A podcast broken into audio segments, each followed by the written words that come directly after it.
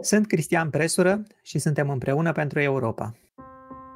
Diversitatea culturală creează această adevărată orchestră care este Uniunea Europeană. Libertatea și de a călători și de a cunoaște alți oameni, de a, de a cunoaște alte culturi, este extrem de importantă. Cercetarea se face peste granițe, se face colaborând. Specializări uh, care sunt recunoscute în toată lumea. Apreciez uh, inițiativele politice și legislative ale Parlamentului European.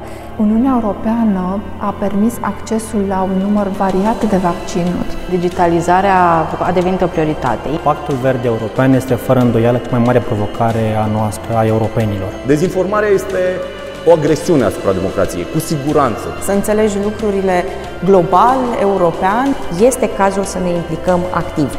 Suntem împreună pentru Europa.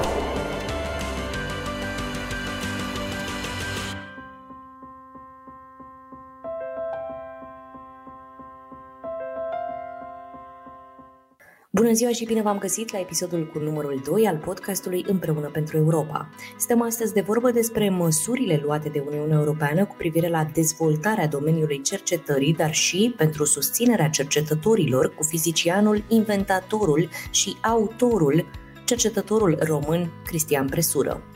Cât de importante sunt investițiile Uniunii Europene în cercetare și inovare? În general, cercetarea este utilă societății și aici sunt două aspecte pe care trebuie să le avem în vedere. Aspectul practic, pentru că cercetarea aduce tehnologii noi, și aspectul de cunoaștere fundamentală, pentru că omul intrinsec este interesat de a cunoaște pe ce lume trăiește, unde se află. Uh, nu trebuie să forțăm cercetarea să fie numai tehnologică, să aducă numai produse, uitând cercetarea fundamentală și aspectul acesta de cunoaștere. Pe de altă parte, nu trebuie să avem numai o, te- o cercetare fundamentală fără a avea și un aspect uh, tehnologic. Avantajul Uniunii Europene este că le aduce împreună, uh, aducând împreună un grup de cercetări, uh, un grup de cercetători din țări diferite. Pentru că cercetarea nu mai poți să o faci în laborator, singur. Nu poți să o mai faci așa cum se făcea cu sute de ani înainte, într-un grup de cercetare, un grup de cercetători, o minte briliantă care reușea să rezolve toată problema la el în laborator. La ora actuală, cercetarea se face peste granițe, se face colaborând. Avantajul Uniunii Europene este că aduce uh, mai ușor uh, grupurile de cercetare împreună prin proiectele pe care le derulează. Unul din aceste proiecte este Orizont și în plus de singur, că le asigură și o finanțare să-și ducă aceste uh, cercetări mai departe și vorbesc nu numai de a continua cercetările, dar și de a aduce uh, rezultatul cercetărilor în practică. Uh, un exemplu sunt uh, grupurile de cercetare de la universități care intrinsec nu au capacitatea de a duce mai departe cercetarea lor sau mai ales rezultatul cercetărilor, dacă vorbim de exemplu de o invenție sau de o inovație, nu au capacitatea de a-l aduce într-un proces industrial, de a-l pune pe piață și mai ales să facă față competiției economice de pe piață. Uh, și ăsta este, iarăși este un caz în care Uniunea Europeană ajută, ajută financiar, ajută cu know-how uh, foarte multe universități ca acestea, în urma cercetărilor, să-și creeze diferite spin-offs. Și acele spin-offs după aceea capătă, capătă ajutor nu numai de a industrializa produsuri, dar și chiar și ajutor de a face față competiției economice și de a duce astfel pe piață un produs care este viabil economic, adică care rezistă pe piață conform legilor economice fără a primi subsidii uh, și așa mai departe. Dacă ar fi să comparați perioada de dinainte și după aderarea României la Uniunea Europeană, care sunt beneficiile pe care le-au dobândit cetățenii în Europa? Poate este greu pentru tinerii de astăzi, pentru cercetătorii de astăzi, să-și dea seama cum era cercetarea în România acum 30 de ani. Acum când, de exemplu, eu am fost cercetător la Institutul de Fizică Atomică nu mai vorbesc de perioada de dinaintea, de dinaintea căderii uh, comunismului. Dar chiar și după aceea, în anii 90, era o perioadă foarte dificilă pentru cercetători. Salariile erau foarte mici, am făcut un calcul recent și uh, salariul meu de cercetător era pe undeva pe la 70 de euro în banii de astăzi, pe lună. Uh, pe de altă parte, posibilitățile de deplasare erau extrem, extrem de reduse, doar, doar câțiva cercetători aveau posibilitatea să meargă doar o dată pe an la o conferință internațională. Uh, accesul la informație era foarte redus Astăzi vorbim de cu totul alte dimensiuni ale mobilității. Bine, acum suntem într-o criză de pandemie, dar în mod normal cercetătorii români circulă mult mai des în străinătate. Au colaborări uh, cu foarte multe laboratoare uh, internaționale, din Europa în special. Uh, și asta conduce nu numai la la o colaborare mai strânsă, la proiecte noi, dar și la un schimb mult mai efectiv de informație. E drept, aici și internetul a jucat un rol foarte important și, bineînțeles, infrastructura uh, de internet pe care Uniunea Europeană o pune la dispoziție. Cât de important este rolul cercetătorilor în contracararea dezinformării și cum pot contribui la combaterea informațiilor false? Cred că rolul cercetătorilor este foarte important, pentru că cercetătorii trebuie să spunem asta, sunt un fel de elite ale cunoașterii științifice în Europa. Uh, și oamenii au încredere în ei, pentru că sunt cercetători, pentru că au studiat, îi numim specialiști adeseori. Ori uh, cercetătorii sunt cei care cunosc foarte, foarte bine uh, subiectele. Și e foarte important dacă vocea lor se aude, pe de, altă parte, pe de o parte pentru că este o voce uh, care, care spune știind despre ce este vorba, pe de altă parte că este o voce de încredere. Este adevărat, cercetătorii uh, de obicei uh, stau în uh, grupul lor de cercetare și nu au această tendință de a ieși imediat către publicul larg. Însă să nu uităm, Uniunea Europeană îi încurajează să iasă.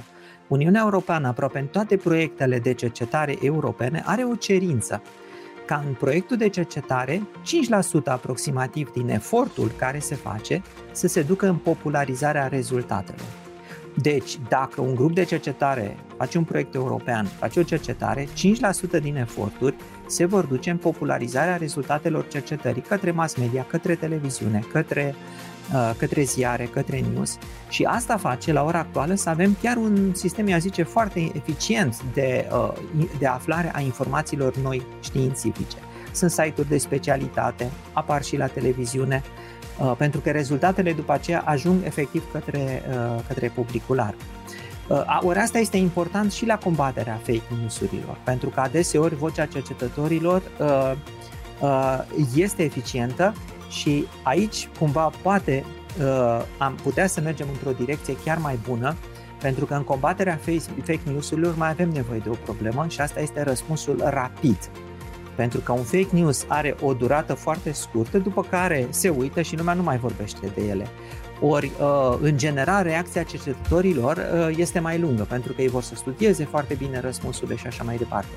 Ori, uh, asta este o direcție în care ar fi bine să ne mutăm, în care cercetătorii să fie încurajați, să aibă curajul să iasă în public și iarăși să răspundă mai rapid atunci când este cazul, pentru că combaterea fake news-ului trebuie să se întâmple efectiv cât se poate de repede după ce a apărut el și adeseori e vorba de câteva zile. Care sunt cele mai importante contribuții și sau măsuri ale Uniunii Europene privind dezvoltarea domeniului cercetării, dar și pentru susținerea cercetătorilor? Aș menționa trei proiecte eh, care mie mi-au vorbit foarte mult. Eh, în primul și în primul rând este proiectul Horizon 2020 și proiectele aferente. A fost eh, și FP7 înainte de acesta. Acestea sunt proiecte europene de cercetare în care se investesc miliarde de euro iar banii pot fi folosiți de grupuri de cercetare din Uniunea Europeană colaborând între ele. Un astfel de proiect uh, european are de obicei 5 sau 6 grupuri de cercetare din 3 sau 4 țări europene, adeseori și din țări din afara Uniunii Europene, și astfel facilitează cercetarea nu numai între diferite grupuri de cercetare, dar și cercetarea multidisciplinară pentru că adeseori într-o cercetare ai nevoie să spunem nu numai de fizică, ci și de chimie, de matematică sau, mă rog, alte domenii. Ok, asta ar fi prima. Al doilea proiect pe care l-aș menționa e aproape de sufletul meu, este proiectul Large Hadron Collider. Este iarăși un proiect de, acum cred că este peste 10 miliarde de euro. Este acceleratorul de particule de la Geneva, care este un proiect european, în sensul că toate țările din Europa contribuie cu cercetare acolo România a avut o contribuție foarte, foarte mare. Au fost mai mult de câteva sute de cercetători români care din România au colaborat la Large Hadron Collider, iar unii dintre ei, unele grupuri din România, au construit detectori pentru detectarea particulelor care se obțin în cursul ciocnirilor la Large Hadron Collider, pentru că acolo se ciocnesc protoni, protonii aceia creează particule virtuale, particule virtuale se dezintegrează, iar apoi rezultatele dezintegrărilor sunt măsurate cu detectori și este un rezultat, spun eu, foarte bun pentru grupurile de cercetare din România, că ele au putut numai să analizeze rezultatele care se obțin la Large Hadron Collider, dar au contribuit efectiv cu construcția unor detectori. Al treilea proiect pe care l-aș menționa este European Space Agency, care este Agenția Spațială Europeană, un fel de echivalent uh, NASA al Europei și care iarăși este o colaborare între uh, statele Europei cu, cu ajutor de la Uniunea Europeană. Aici nu e numai componenta practică, faptul că există grupul de cercetare inclusiv uh, în România, Romanian uh, Space Agency, ROSA, uh, care contribuie cu cercetători. Sunt cercetători de la ROSA care lucrează pentru European Space Agency sau sunt cercetători români care se deplasează la European Space Agency și își fac studiile acolo și își fac cercetările acolo. Dar mai este un aspect și anume aspectul acesta de a încuraja tinerii, de a visa împreună cu tinerii. Pentru că tinerii români, deci vorbim de tinerii români din România, care visează la spațiu cosmic. Nu trebuie să meargă la NASA să-și îndeplinească visurile. Ei pot spune, aici în, Rom- în România pot să contribui și eu la cercetarea spațială. Uite, visez ca odată să ajung un inginer de uh, nave spațiale sau, de ce nu, un astronaut. Poți deveni un astronaut la European Space Agency pentru că avem și noi în Europa uh, astronauții noștri, unii dintre ei s-au dus pe uh, Stația Spațială Internațională și merg acolo în continuu din când în când și poate, cine știe, spune Dumitru Prunariu, în curând vom avea încă un astronaut român care cu ajutorul uh, Agenției Spațiale Europene va pleca în cosmos. Care este impactul măsurilor Uniunii Europene privind facilitarea schimburilor de informații transfrontaliere în domeniul cercetării și inovării? Impactul este în mod sigur uh, pozitiv. Am vorbit deja de el, faptul că uh, prin aceste proiecte cercetătorii din România pot colabora cu cercetători din Europa. Că până la urmă vorbim de un efort comun, un efort comun al Europei în a rezolva probleme practice, în a construi uh, un viitor nou, în, uh, în, în a avea un progres științific. Uh, și poate că adeseori este vorba și de un răspuns rapid, care devine mult mai eficient. În cazul de față, de exemplu, vorbesc, vorbesc despre criza pandemică, despre criza COVID, acolo unde Uniunea Europeană a investit bani în cercetare foarte rapid, a ajutat companiile, a ajutat institutele pentru ca ă, aici, în Europa, să avem un răspuns rapid al acestei pandemii. Recent, acum câteva zile a apărut o știre că Uniunea Europeană investește încă 150 de milioane de euro în programul Horizon, în diverse grupuri, ă, în diverse grupuri de cercetare medicale, Uh, pentru, a, uh, pentru a vedea care este efectul vaccinurilor, pentru a vedea cum putem îmbunătăți rezultatele vaccinurilor, pentru a înțelege sănătatea populației, impactul asupra asupra populației uh, și acesta este încă o dată un efort comun al întregii Uniuni Europene. Cred că ăsta este un, un avantaj uriaș în cazul de față. Să ne aducem aminte cum era vorba aceea la Unirea României, unde unul nu-i putere, unde doi puterea crește. Ori despre asta vorbim aici, despre faptul că Europa, că toți, cu toții împreună în Europa, uh, luptăm ca să scăpăm din această criză pandemică. Care este impactul proiectului Orizont Europa? Putem să ne uităm la statele din afara Uniunii Europene, state care nu sunt chiar departe de noi uh, și vom vedea că uh, ei trec mai greu prin această criză pandemică. Pentru că noi, fiind în Uniunea Europeană, am avut în primul rând acces la vaccin foarte repede, foarte, foarte repede și la informații despre vaccin. Și cred că din cauza aceasta putem să spunem că împreună sau cu ajutorul Uniunii Europene am avut un răspuns mai eficient decât dacă am fi avut, dacă n-am fi avut uh, ajutorul Uniunii Europene. Cât de importante au fost măsurile luate pentru diminuarea efectelor pandemiei? Un exemplu este schimbul de, uh, de informații între medici în Uniunea Europeană, Uh, cu, făcut cu ajutorul Uniunii Europene uh, și nu numai schimbul de informații, dar și faptul că medicii s-au putut deplasa în, în uh, spitale din Uniunea Europeană, au putut să vadă efectiv ce este acolo, să vadă cum reacționează alte state din Uniunea Europeană în criză, în această criză și astfel s-au putut întoarce în România cu acele informații care sunt foarte, foarte importante, pentru că să te lupți împotriva unui lucru, trebuie ca în primul rând să știi ce este lucrul respectiv, pentru ca lupta ta să fie mai eficientă. Eu am trăit înainte în România de dinainte de Uniunea Europeană, când uh, priveam Uniunea Europeană cu jind, pentru că Uniunea Europeană avea mult mai multe informații, avea un nivel de trai mult mai ridicat uh, și ne uitam la Uniunea Europeană ca la un model.